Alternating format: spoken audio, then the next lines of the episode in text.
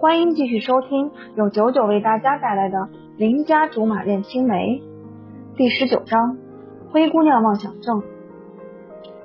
因着貂蝉上了好学校，我也不得不在她阴影笼罩之下奋发图强，这才有了今天大学生的标签。所以，对于董卓不能上大学的感慨，我承认自己是饱汉子不知饿汉子饥。可是，在纠结于这样的事情也毫无意义，平白添堵，辜负了良辰美景。董卓坐在石头上，抱着他的吉他，神情好似初见时那样忧郁。柳树的柔枝垂在风中摇摆，小虫子在湖面上欢快地跳跃着。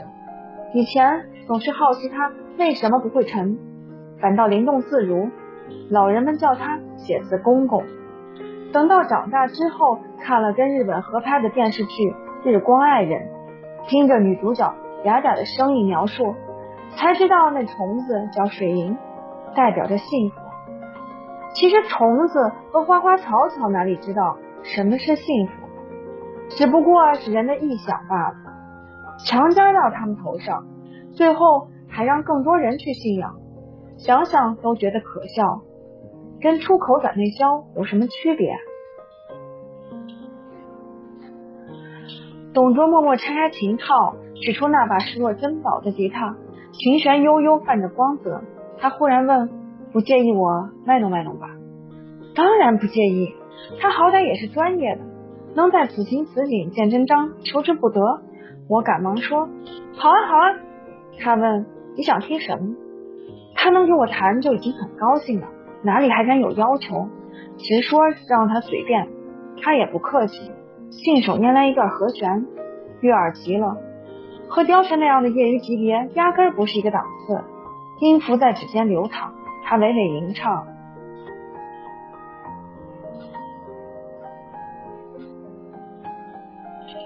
怎么会迷上你？我在问自己。”我什么都能放弃，居然今天难离去。你并不美丽，但是你可爱至极。哎呀，灰姑娘，我的灰姑娘。一首歌唱得我心里的小九九不得安宁，这算表白吗？灰姑娘难道就是我？我有点浮想翩翩。套用迪士尼的章法，就是灰姑娘不讲理和五十四度角忧郁王子在音乐城堡里过上了幸福快乐的日子。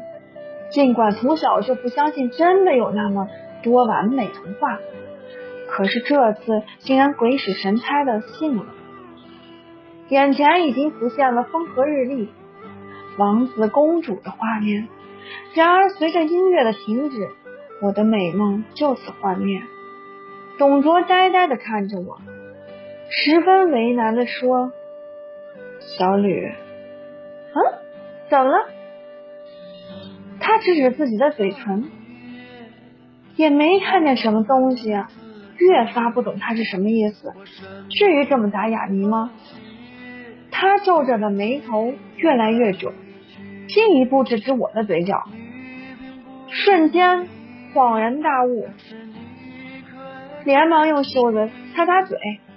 这么花好月圆的时刻，我竟然流了一地哈喇子，自觉丢人丢到家了，再没脸面对董卓，死活不愿意涌过去看他。他也是个明白事理的人。忙不迭转移话题，问道：“你觉得这歌怎么样？”“好，好，可不是好吗？否则怎么可能让我想入非非？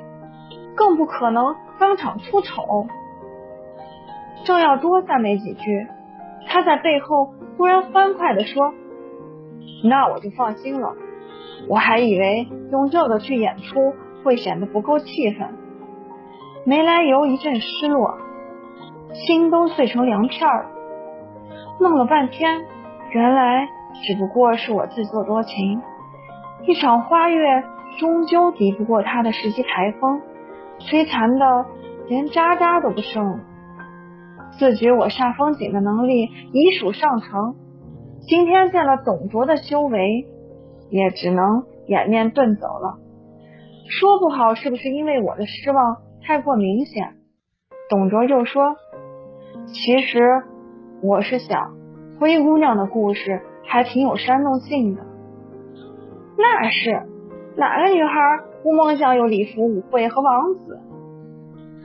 有的甚至还走火入魔，人家都还没开出条件，自己就摆出无奈下嫁的姿态。你说的是董卓？看样子对行情很不了解。既然他不耻下问，我也就诲人不倦一把。我说。前段时间那个凤姑娘不就很牛掰吗？她的择偶条件十分具有国际视野，简直是全宇宙的奇葩范本。首先必须是顶尖学府本硕连读的经济学高材生，其次必须持有东南沿海发达地区户口，个头高，相貌好，国企员工不予考虑。最牛的也是最贴心的，他竟然要求对方之前交的女友均无因自身所致的坠胎史。瞧瞧这条件，真没白瞎他那一副惊天地泣鬼神的长相。乍一看，我还以为他是西都欧阳锋蛤蟆宫的入室弟子。说到感慨激昂处。忍不住瘪着嘴学学凤姑娘的风姿，着实吓到董卓了。他难以置信的问：“真有这样的人？”“有啊，林子大了，什么鸟都有。关键是林子太小，愣是没找到一个符合条件的。那怎么办？可不是说他有国际视野吗？人家心高气傲。”觉得在国内是浅滩困蛟龙，买张机票就上美国去了。董卓听得入迷，追问后续，我憋着笑说：“凤姑娘前脚才到奥妈妈，后脚就把脸给吓黑了。”大概停顿了十秒钟，董卓终于反应过来，放声大笑，不由捏了把汗。还好有效果，其实他笑起来挺好看的，就是不知道为什么非得成天苦哈哈的，看着都心疼。